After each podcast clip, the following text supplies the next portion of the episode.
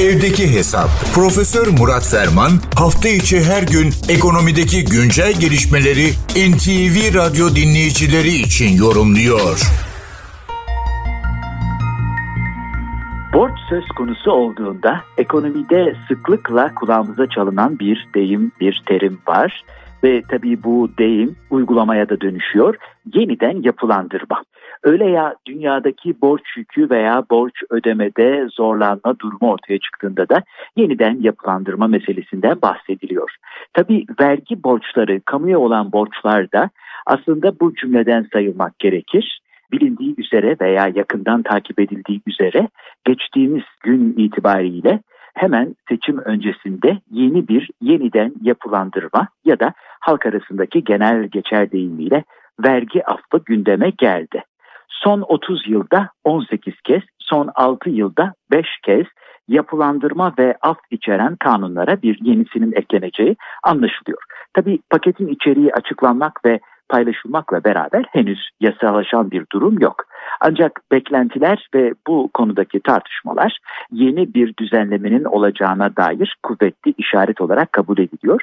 Böylece 2016, 2017, 2018, 2020 ve 2021 yıllarında çıkartılan vergi affı ve yapılandırma kanunlarına bir yenisi eklenmiş oluyor. Tabii Türkiye'de vergi yapısının önemli kısmı Kabaca üçte ikisi dolaylı vergilerden, üçte biri doğrudan vergilerden geliyor. Bir genel başparmak kuralı var. Dolaylı vergiler vergi adalet bakımından hiç de istenmeyen vergilerdir. Çünkü zenginliği, varsıllığı veya satın alma ya da katkı sağlama gücü ne olursa olsun herkes örneğin bir dolaylı vergi üzerinde olan KDV'si, ÖTV'si olan bir ürünü alırken aynı oranda vergi öder. Halbuki vergi hukukunun, vergi etiğinin temel kurallarından bir tanesi zenginin daha çok katkıda bulunması, görece daha yoksulun, daha az varsıl olanın kendi imkanları dahilinde katkıda bulunmasıdır. Bu bakımdan hep öğretilen, söylenilen şey şudur. Genel vergi kompozisyonuna bakıldığında doğrudan vergilerle dolaylı vergiler arasında en azından bir eşitliğin ya da eğer bir farklılık varsa doğrudan vergilerin dolaylı vergileri geçmesi gerektiği söylenilir. Türkiye'de bu durumun tam tersine işlediği senelerce görülüyor ve vergi adaletsizliğinin bir başka karinesi olarak ortaya koyuluyor. Ayrıca bu denli sık e, vergi affı kapsamı altında düzenleme yapılması zamanında ve yerinde yükümlülüklerini yerine getirenler bakımından da hakikaten vergi etiği, vergi disiplini, vergi adaleti bakımından da tartışmaya açılıyor. Tabii an itibariyle vadesi geçmiş vergi borcu tutarının 550 milyar lira civarında olduğunu uzmanlar belirtiyorlar ve borç yapılandırma yani bu denli işte 30 senede son 30 yılda 18 defa böyle benzer paketler olmuş. Buradaki başarı oranı da %2 ila %10 arasında değişiyor. Peki elbette şu noktaya da vurgu yaparak tamamlamak lazım. Peki geçen sene itibariyle örneğin vergi gelirlerinde en yüksek katkıyı kim sağlıyor? 2022 yılı itibariyle en çok vergi ödeyen 10 ile bakıldığında tahmin edeceğiniz üzere İstanbul paçal olarak %45'i aşan neredeyse %46'lık bir oranla ilk sırada. Onu takip eden ikinci sırada başkent Ankara yer alıyor.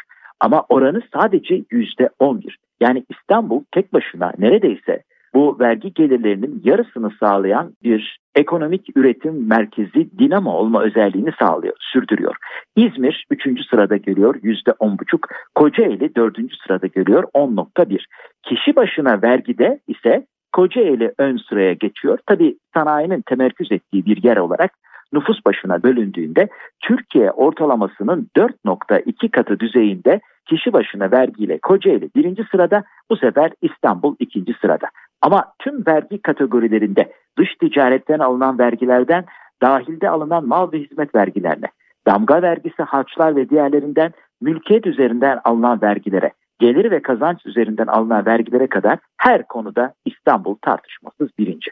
O zaman belki de bu yeni düzenlemeden de en çok memnun olanlar sayıca herhalde İstanbul'da yer alıyor denilebilir bu genel bilgi paylaşımı ve değerlendirmeler çerçevesinde değerli dinleyenlerimize katma değeri yüksek ve yüksek katma değerli bir gün diliyor.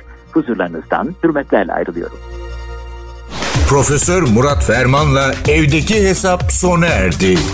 Kaçırdığınız bölümleri www.ntvradio.com.tr adresinden dinleyebilirsiniz.